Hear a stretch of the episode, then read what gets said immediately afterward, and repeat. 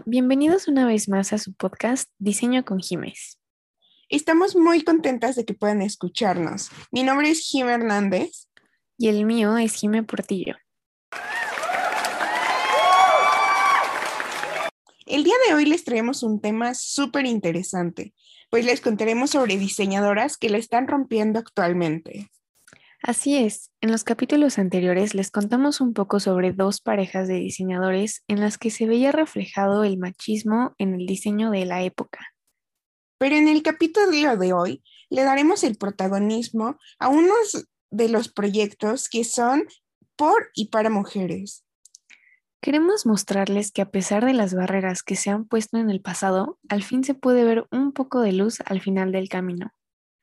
Aprovechando esto, queremos comenzar un poco con un proyecto agridulce.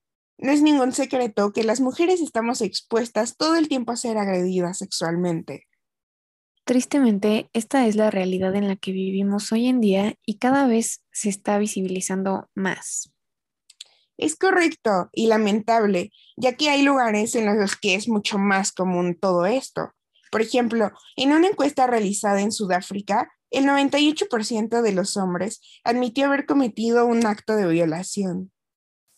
Es por esto que la doctora sudafricana Sonet Eller inventó Packs, un preservativo femenino dentado que contiene cuchillas por dentro. Estas cuchillas se encajan en el miembro del hombre que se atreva a realizar una violación. Los cortes que hacen las cuchillas no son lo suficientemente profundos como para que el eh, liberen sangre u otros líquidos que pueden transmitir enfermedades de transmisión sexual. Además, la única forma de removerlos es con una cirugía realizada por un médico, ¿sabes? Sí, eh, pues este producto ha generado mucha polémica, la verdad, porque algunas personas lo catalogaron como una solución medieval, a lo que su creadora contestó, una solución medieval para un acto medieval. Y claro, pues el Rape Axe no es la mejor solución a este problema, pues no evita la violación como tal, solo hace que dure menos.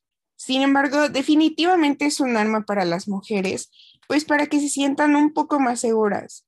Y es una solución a corto plazo, por así decirlo, esperando que en un futuro el uso de un producto como este ni siquiera sea necesario. Así es, totalmente de acuerdo, Jimé. Y bueno, cambiando un poco de tema, todos hemos oído hablar de la copa menstrual, la cual ha sido un gran avance para poder tener un periodo más cómodo, ecológico y seguro. Pues déjenme contarles que este objeto, que hoy en día es la salvación de muchas mujeres, fue inventado por dos emprendedoras, Eileen Green y Kat Clements. Fíjate que me encanta, porque ambas fundaron la marca Man Cup y fue la primera copa menstrual de silicona reutilizable. Green nos cuenta, bueno, cuenta que al inicio de la década de los 2000, cuando comenzaron con este proyecto, pues a mucha gente le parecía algo desagradable, ya que este es un tema tabú. Ya sé, pero bueno, en los últimos años la venta de la copa menstrual ha aumentado en un 98%, hoy en día siendo uno de los productos íntimos más populares en todo el mundo y obviamente pues esto se debe también a los numerosos beneficios que esta conlleva. Así es, es que realmente son demasiados los beneficios de usar una copa menstrual. Para comenzar, es una alternativa súper económica a largo plazo, pues su precio ronda entre los 500 y 700 pesos mexicanos y su vida útil es de hasta 10 años. Ya sé, y no olvidemos que además de los beneficios económicos, también se muestra como una alternativa benéfica para el medio ambiente, pues se busca generar una menor cantidad en el uso de plásticos desechables. Por ejemplo, solamente en el Reino Unido se calculan que unas 200.000 toneladas de residuos de productos sanitarios se utilizan al año y pues obviamente si eso fue en Reino Unido, imagínate en otros países cuánta basura no se, no se evitaría. Wow, pues realmente es una alternativa bastante benéfica, tanto para quienes la usan como para el medio ambiente también. Y pues qué orgullo que la hayan inventado dos mujeres que a pesar de todas las adversidades nunca se dieron por vencidas.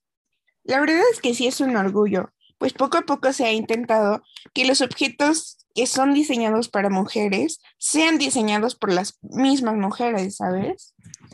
Sí, y bueno, creo que hablando de ambos ejemplos, creo que los dos nos muestran que poco a poco podemos hacer notar más como diseñadoras y que buscamos que el diseño no solo quede en una cuestión estética, sino que también se le pueda dar una causa, como pues en estos ambos casos, que esta causa fue la salud.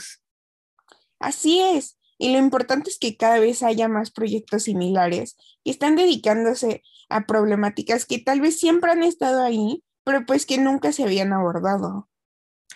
Ya sé, pero bueno, pues ya para finalizar, queremos agradecerles mucho por habernos escuchado el día de hoy, pero sobre todo queremos invitarlos a seguir conociendo más sobre el diseño y apoyar a las jóvenes diseñadoras que van iniciando en su camino. Sí, la verdad es que creemos fielmente que la historia tuvo grandes eminencias. Sin embargo, pudo haber tenido más, solo que el machismo no las dejó brillar. Hoy en día podemos ver poco a poco más la visibilidad para las mujeres en el mundo del diseño y pues esperamos que en el futuro sea aún más su participación.